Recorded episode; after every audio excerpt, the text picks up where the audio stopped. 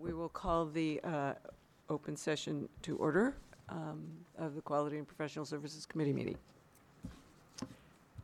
Can we call the roll?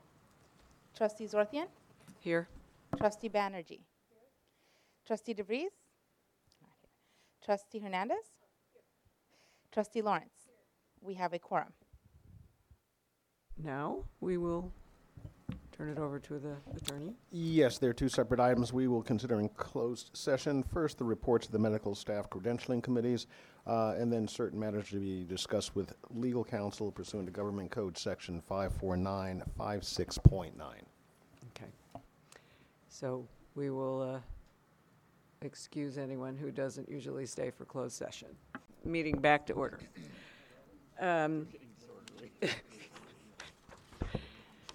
So I have a request, actually, to change the agenda a little bit and do the medical executive committee reports early because Dr. Dewan has to get on the road. So why don't we do that? Is there an MEC report posted in addition to what we already looked at? Mm-hmm. Okay, let me see. I read it all just, and now I don't remember. Yes.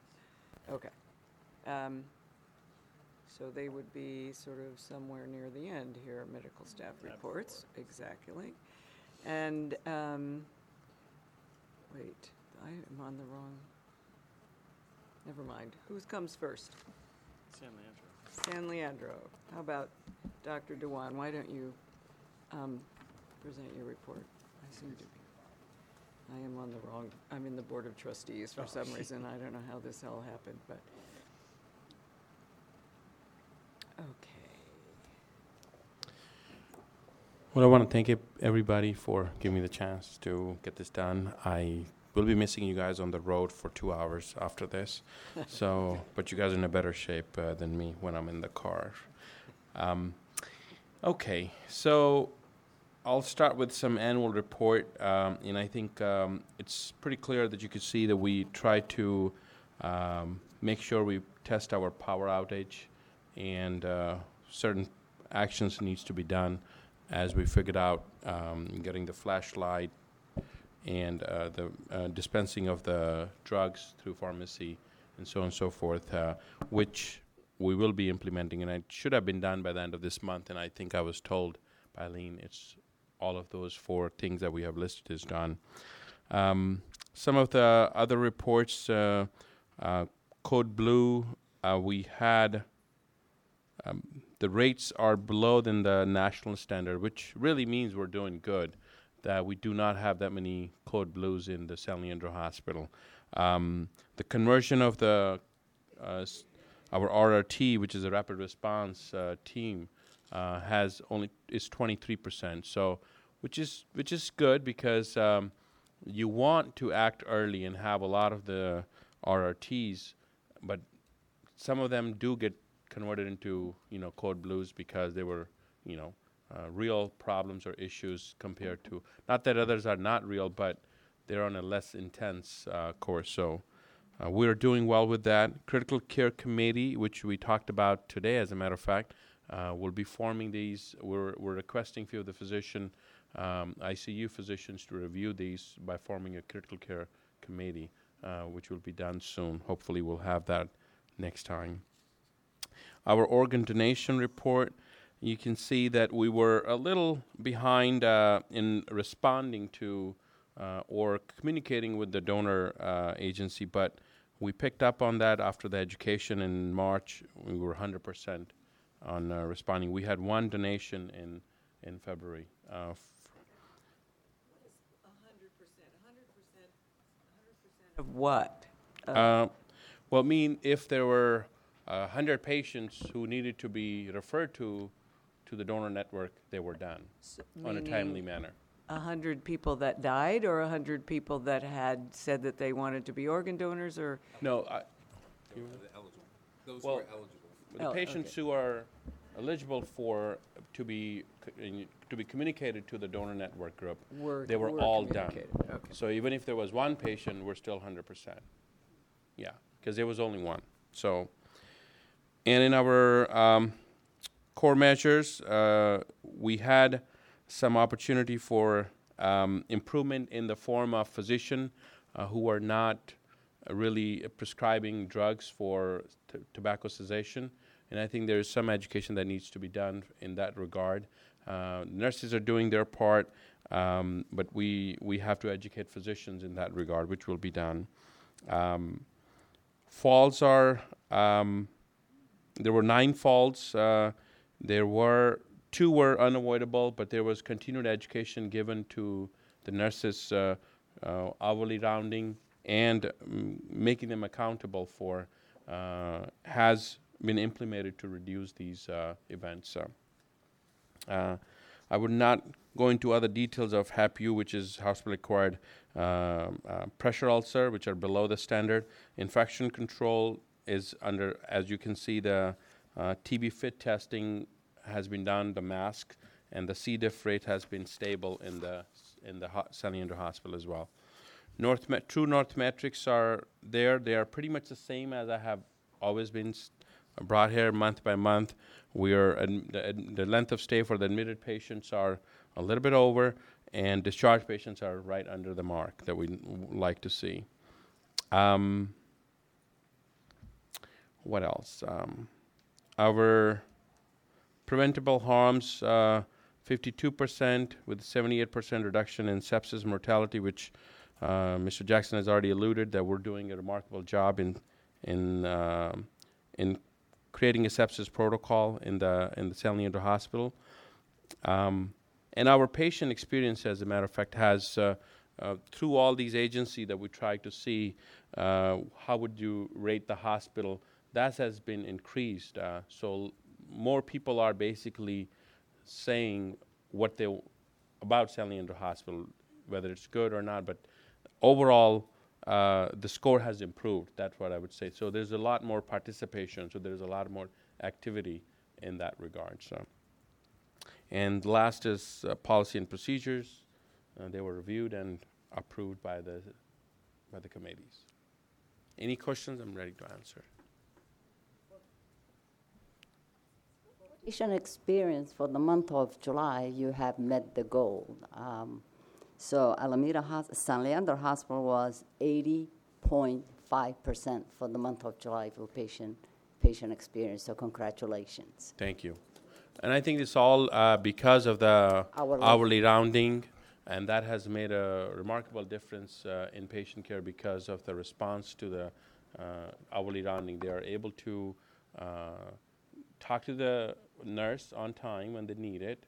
And on top of that, they're able to communicate every hour their needs with them compared to 3 hours or 4 hours when they're busy. So that has done a really good job for the whole San Leandro Hospital. If I may, I just want to acknowledge Kinsey Reichelt for her leadership in patient engagement, and Vicky Ardito, who is the Director of Nursing at San Leandro Hospital, who has been the kind of point person to implement the hourly rounding and the, looking at the key indicators of how do we improve the patient satisfaction. So it's really a team effort, and I appreciate the system support and Vicki's leadership. I really appreciate how forthcoming you are with the information that things may not necessarily go the way you would hope they would, but you're on top of it and show that this happened, but we're doing the following to remediate it. And it just gives you a great deal of confidence that when you're forthcoming with information, and it just helps. So thank you. Thank you very much.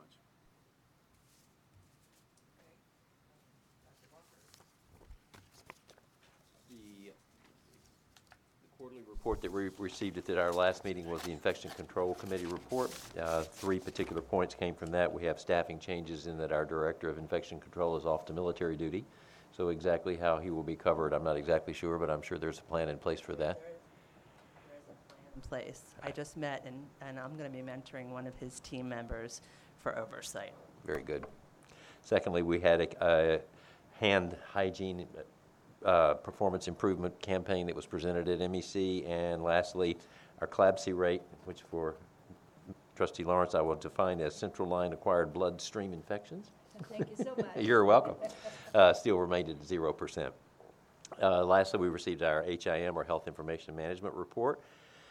That included our top 20 physicians with delinquent records. I going to take a moment here and say how happy I am that in my entire duration as Chief of Staff, the occupant of the highest spot on that was a member of my department, and it is now cleared. So I had dark hair when I started that process.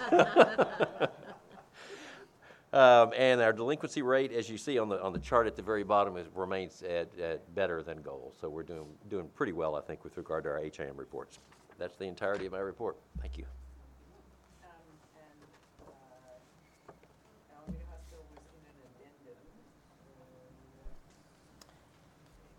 We normally don't meet in August, so we just had a focus meeting, and everything we've talked about earlier was, so it'd be redundant for me to go through it again, but it was not, there was no credentialing in that August 21st meeting. Thank you.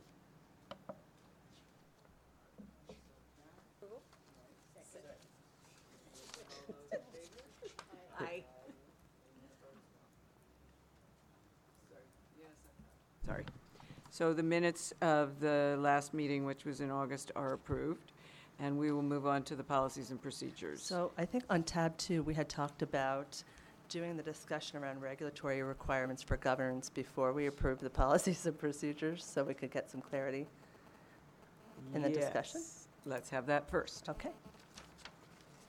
So in your packet, and I'm hoping everyone had a chance to read it. Is that what you wanted, Trustee Lawrence?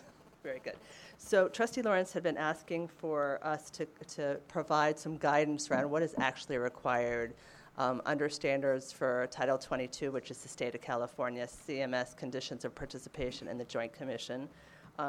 What is required for the governing body to approve or read? So in your packet, there is actually a list that was pulled together around, let's see, it's for the Joint Commission 215 governance standards and current standards for CMS. There's a crosswalk that talks about all the required standards and what is required for the governing body to review. So so this is what I use when I to make sure that we're in compliance from a regulatory perspective and that we meet Joint Commission standards. I make sure that all of these requirements move through a process, and so that's done primarily through our quality committees. If you look at our the medical staff committees, what we've done is we work closely with the medical staff, and in their summary, all of the things that need to be reviewed and approved through the board are on that written list, so we can come back and demonstrate and document that we're meeting the requirements. The issue, I think, was really focused not around some of the other things, but primarily the policies and procedures, correct? And so in my memo, as I indicate, philosophically, the board is responsible for having an understanding of a policy, and a policy is really the principles that govern our behaviors. And a policy can be 2 or 3 sentences or several bullet points. The procedures are really the component that operationalize the policy and put it into place. And so if you look on that long list of all of the things that it says that the governing body has to approve, only in a couple of places does it indicate that the procedures need to be approved. And nursing is one of those areas, which is probably the reason why we have integrated many of our clinical policies with the procedures. However, a lot of organizations, and I think, I believe at Highland, the nursing policies that we have, many of them, the procedures, come from an evidence-based company that provides standards around procedures. So how do you put in a Foley catheter?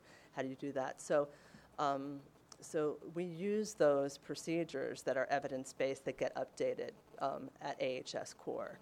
I don't believe we use them at the other 2 facilities yet, but in the nursing executive team, we have talked about policies and procedures, and we're having a discussion about what we want to do across the system. So, in essence, when you look at the executive summary that's in your packet, what I've tried to do is to give you as much information, and listed under purpose really talks about the essence of the policy philosophically, what the intention of the policy is.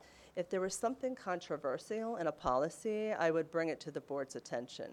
So for example, if there was something that maybe see that a committee or a group wanted to do that was outside the normal standard of practice that was controversial, I would manage that, and we do manage that before it would ever get to here. But if something were to move and the medical executive committee were to approve, one of the medical executive committees were to approve a policy that might be seen as controversial or might need board discussion, it would be my responsibility to bring it here for discussion so the board would have an understanding. The policies that we move through the process are put in as attachments. So if there are questions, you can look at the detail, so if you so choose to do that. But the expectation wouldn't be that you would read an entire 20-page document. At the board meeting, I was asked about the rigor and the process that happens for policies. And I can tell you, this has been, the policies and procedures have been the bane of my existence, my whole career, because you really do need to have infrastructure in place for to make sure that you're doing due diligence, that they are evidence-based, that the right people see them, and there's no surprises. So I think we have a practice here that is probably better than any other place I've ever been in my career. Is it perfect? It is not. And with the acquisition and the affiliation of two new medical centers, or two new hospitals, there is rigor that happens at those hospitals, and our goal is to integrate as much as possible, but that's going to take time. And as we've heard earlier, each independent medical staff approves their policies. So they're responsible for approving the clinical policies for their policies or procedures? So policies. Procedures as indicated, so on this list, for example, I think respiratory therapy says the procedures have to be approved by the medical staff. So they indicate where procedures would need to be approved. And if I could just jump in because I think the list that Karen has put together sort of raises the question, I think for the board in terms of, any distinction to be drawn between, approving or reviewing or what actions being taken, with regard, to these matters. And, it's understood that some board members may have the technical expertise which permits them to conduct a deeper, more probing inquiry with regard to some issues that come before the board than other members. But the board's, fiduciary obligation with regard to, giving approval or, taking some action or review essentially is an obligation to ensure that you understand what the issue is, that you have an understanding of whatever process has taken place that is designed or purports to implement whatever issue is at hand, and that you've satisfied yourself that with regard to that process that it's been followed and in fact is going to lead to the result or outcome, or you feel confident that it could lead to that result or outcome. And it seems a board member can acquire that level of comfort in a couple of different ways. One, with regard to policies and procedures, you could read the policy or the procedure that's being proposed. And if you had the technical expertise to understand, whatever was being addressed there, then you could say, okay, I've read this. If I was writing this policy on respiratory therapy, it's exactly how I do it. And then you'd say, yes, that's fine. On the other hand, if you don't have the technical expertise, it really doesn't help you to read the policy because you're not really in a position to say if this is a good one, if it's a bad one or not. In that instance, you're listening closely to the report that Karen's given or, one of the chiefs of the medical staff regarding a policy or procedure. You might look at a piece of it, okay, let's look at the introduction and read a section and then ask questions. When you say at the beginning of the policy, this is, an important issue, why is it important, what have you done? Those are the types of actions I think that board members can do to satisfy themselves that what they're hearing in terms of a report from staff that this policy meets the requirements and we're recommending it for approval, that's how you can discharge that fiduciary obligation that you have, to provide the oversight. Voting to approve the policies and procedures is not an attestation that you have read each and every line of every policy and procedure, okay? And I think it's important, not to be unclear on that point. It's more a question of I feel confident that the recommendation given to me is supported by the steps taken by staff and that this is what it purports to be. And if I'm not, then I've asked questions and I've had those concerns satisfied. And I also would add, we voluntary are accredited by the Joint Commission, so you just heard that we had a stellar survey. During that survey process, they review probably 50 to 100 policies, and they're looking with rigor if they meet the standards. So if we had a problematic survey, and it would be reflected in that survey if we were not doing due diligence and if our policies were not reflective. Also, the state comes into our system, I want to say maybe 200 times a year. And so they are looking at policies that reflect their investigating complaints once again. If we were to have issues with that, that would be something I would raise in our report if there was something that was problematic that wasn't resolved. So, and to the extent that that has been an ongoing issue, that again would be an appropriate inquiry from the board. Is that, okay, the last 2 years, I understand the Joint Commission has dinged every one of the facilities regarding their something about policies. So that might just lead to more questions, more probing questions, a little bit more than just perhaps accepting. And again, that's the balance that you're drawing in terms of, what is enough to satisfy that fiduciary obligation of the board member.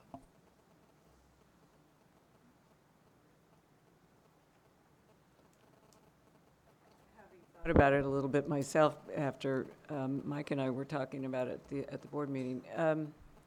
I think what we're approving essentially is the process by which the procedures and policies are reviewed by the experts in our system, and if we can assure ourselves that we think the right people have looked at them, then we should be fairly reassured. That's the only, obviously some things I can understand when I read them, but there are many things I know nothing about that go on in hospitals, so, yeah. To that point, and unfortunately I also have to leave early today, to that point, I wonder if every time we review the policies, are we able to have a person's name next to that policy who is held accountable for that? So on the list, yeah, we do indicate the accountable leader. Yeah, that's good. On the policies themselves, they used to have people's names, but people kept changing jobs, and it became more functional to have the name of the position as who was sponsoring the policy. But in the chart that Karen generates, you have names there. Then I think it covers what you just brought up, which is we're not the experts about the policy, but we are being held accountable that an expert has looked at the policy and has reviewed it. And I think we're just blessing that process, right? So that makes a lot of sense to me. Thank you for doing this, because it was something that it's been bothering me for a long time. I would request that you bring that, because Jim Lugiani raised the question the other night about what's the process when we wanted to go through policies. And because we sit here, we pretty much understand. So I think it would be important to take this grid and show the entire board what our responsibilities are relative to that issue. I think that would be very helpful to the governing body. Sure, I'd be happy. And then the other request that I would have, if in fact you're expecting us to look, I don't know about inserting a catheter or any of those other things which you have as your process, is just be sensitive to the fact that a couple times we've been asked to read 100, 800, 900 pages, and it's just not fair to get that information and well, I understand we have the process and looking at it's just not fair. So if you could just kind of monitor that a little bit. It's when it was the manual that came and all the sure. And if we could just monitor that, that would be, I think, just better. Okay, thank you. I really do appreciate you putting this together. I know it took a long time. You're welcome.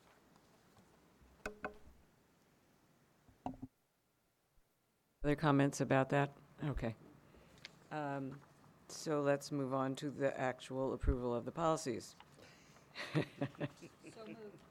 Second. Any comments, questions? Okay. All those in favor? Aye. Aye.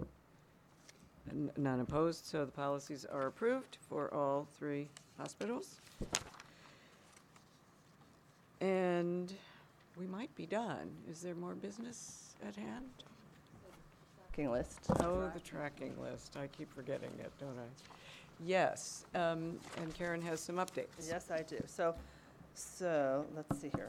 Where's the checklist? So I am happy to share that the Patient Advisory Council did elect somebody to be on QPSC, to be a non-voting member, as we had requested. So we've gone through a process. I don't want to publicly announce the name of the person because I'm not sure if the committee, it was a anonymous vote, or it was a secret ballot. So basically, there was a vote done among the committee members that was anonymous. So I just want to make sure that they know before I announce it publicly, but I will be butting up with the representative who will be on QPSC so I can mentor them, go over the agenda and the information, ask any questions that they have. With the change in QPSC, we may want to have some discussion about how we want to handle that. If the focus of this committee is not going to be on safety and that goes to the full board.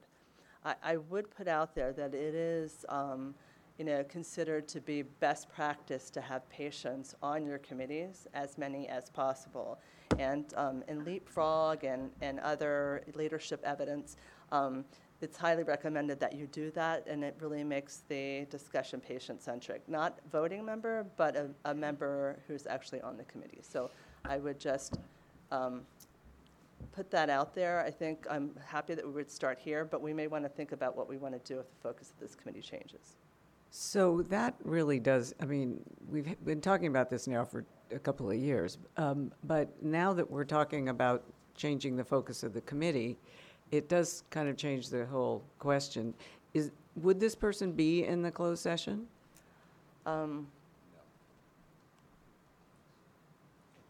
So no, they wouldn't.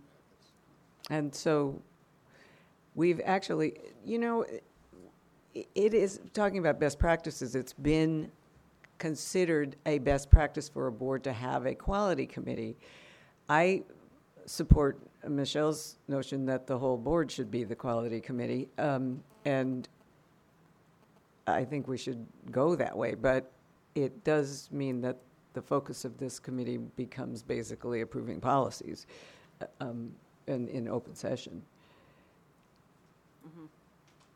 I think when we started this process, we weren't having these conversations, so it just happened that it came to light. Timing is everything. It took a while for us to find it. Yeah, the timing is an issue. The other thing, and I just wrote some notes on mine, I didn't know that you'd already taken the vote, but because of that issue on the governance relative to our homeless, thank you, for that standard, I thought perhaps there was some way in which we could broker that relationship in some manner that might, cover two birds with one stone, as it were, or set something up. The other possibility is I think about the board meeting is to, in fact, invite members of that quality group to attend the board meeting. They may not sit at the diocese, but they could attend in the audience, and then we could make it a point to have on the agenda a 2-3 minute update from the advisory group. So at least they're giving input to the board as a process, as opposed to our reconfiguring this group, So I think there are other ways that we can get a voice of our patients. And so we might want to think about other kinds of processes, because I know that we're definitely going to have to do something with our, what is it called? FQHC status. Yeah, one of those. Yeah, another acronym, yeah. And I'm sorry that I hope it doesn't create difficulty for you. So I actually don't know a lot about this person. I haven't had a conversation with the person that was elected by the advisory board. So, I don't know. Yeah. I actually have it in my email. I haven't spoken with her. I just hope the message is that, it's not that she's not wanted or anything. It's just that there might be a better vehicle to get patient information to this board than this group. So, anyway, give it consideration. Okay. So should I communicate out that that for right now the committee is undergoing some changes, so we're going to hold off, and then we'll communicate back. That seems wise to me. Okay. Yeah. And even from the and I know that that there's a whole process going on right now, but one of the things is because we have a community advisory board or committee, was that we would tap into them for this, so it might work out in a different scenario. Mm-hmm. So it's just that I think the message that they are working on, the restructuring is happening, and there might be some role would mm-hmm. be a good one mm-hmm. to do. Mm-hmm. Is that committee even meeting? Yeah, the community advisory committee. Yeah, well, I mean do the one that Valerie talked about. No, this is the different. They do meet. It's a patient advisory. No, I know, but I'm asking if the community advisory committee. No, they had not met formally. They'd got all the nuts and bolts together, but really not had any meeting. If so I know. You're not talking about the patient advisory committee. Oh, no. Is correct. This the patient advisory? Yes. This is the patient okay. Advisory. Well, I think it's significant because a lot of work was done to create this community advisory committee, which also would be, I assume, all patients and therefore able to give a patient perspective. So I don't know if those people should be, I don't know that we're even going to consider, if the community advisory committee is even going to continue, or it's never quite gotten off the ground. Mm-hmm. They wouldn't necessarily be patients, but. I don't think the community advisory councils have actually been formed. I think the infrastructure was put into place. So They developed an application. I believe they accepted some applications, but to my knowledge, I don't believe that they had actually appointed anyone. Recruited to people. Those committees or right. But just by the way, to that point, in the interest of cleanliness and good public relations, we might want to have someone follow up with those applicants. Just. And also, they're kind of just floating out there since last summer. Yeah, and also, isn't there a community benefit part to the entity that we have where we need to go and, tap into an advisory committee like that? That's good practice, or that's almost like a necessary thing for an entity like us, isn't it? It's not like, it wasn't just like, hey, this is a good idea, let's do it. It was something that as a community benefit program, you need to have an advisory group. Patient safety, patient different, unless that's the governance structure is the same and they can overlap. I think the regs ask us to have something like that. I think if I understand correctly, you might be referring to like the community health needs assessment that's required now as part of the Affordable Care Act. We've actually been having a lot of back and forth about who that applies to, because there actually is prescriptive language about which types of organizations are required to do those. It's a sort of formulaic assessment that happens on a triennial basis, I believe it is. But that notwithstanding, I was actually going to propose, this is the first time I've heard of this, I would certainly welcome the, a body of people who are community representatives that might be patients or, I say, potential patients, who could inform some of the directions that the system would take, and we could incorporate that as sort of a group that informs the leadership that then, as warranted, we could bring to the board as well. Yeah.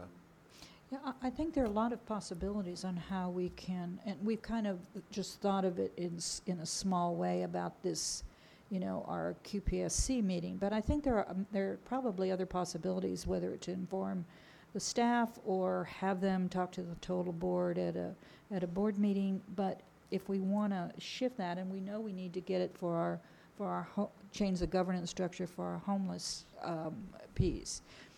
The other thing that's coming forward, and I really don't understand right now what the Board of Supervisors are intending to do, but there are those that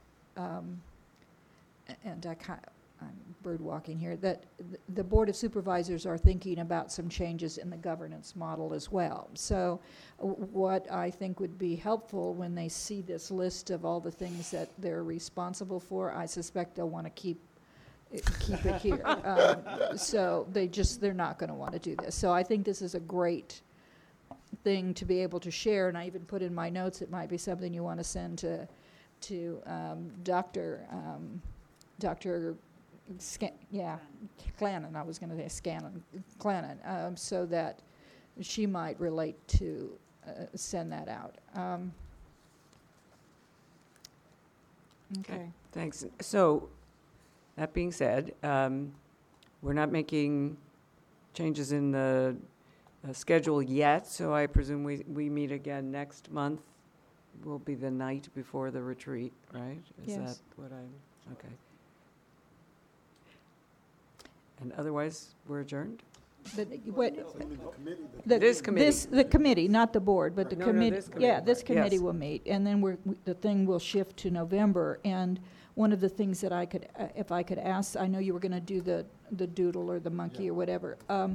If you would involve the doctors in that schedule, because I know that San Leandro has their MEC the same night, and so maybe it may be that we can shift so that the doctors have an opportunity to participate. And then I promised them, as you had suggested, Del Vecchio is to move their item up to the front, so they don't necessarily have to stay the whole meeting as you did the other night, and I thank you. Okay. So before we adjourn, I just want to report that in closed session, the board approved the credentialing reports of San Leandro Hospital and Highland Hospital, John George Hospital, and the wellness clinics, and there was no report from Alameda Hospital, and the board took no other action, or the committee took no other action. Thank you. And is there any public comment? None. Thank you. All right. Mr. DeBreeze. Could I just ask that we adjourn in honor of Dr. Wu, who passed away yesterday? Take a moment of silence.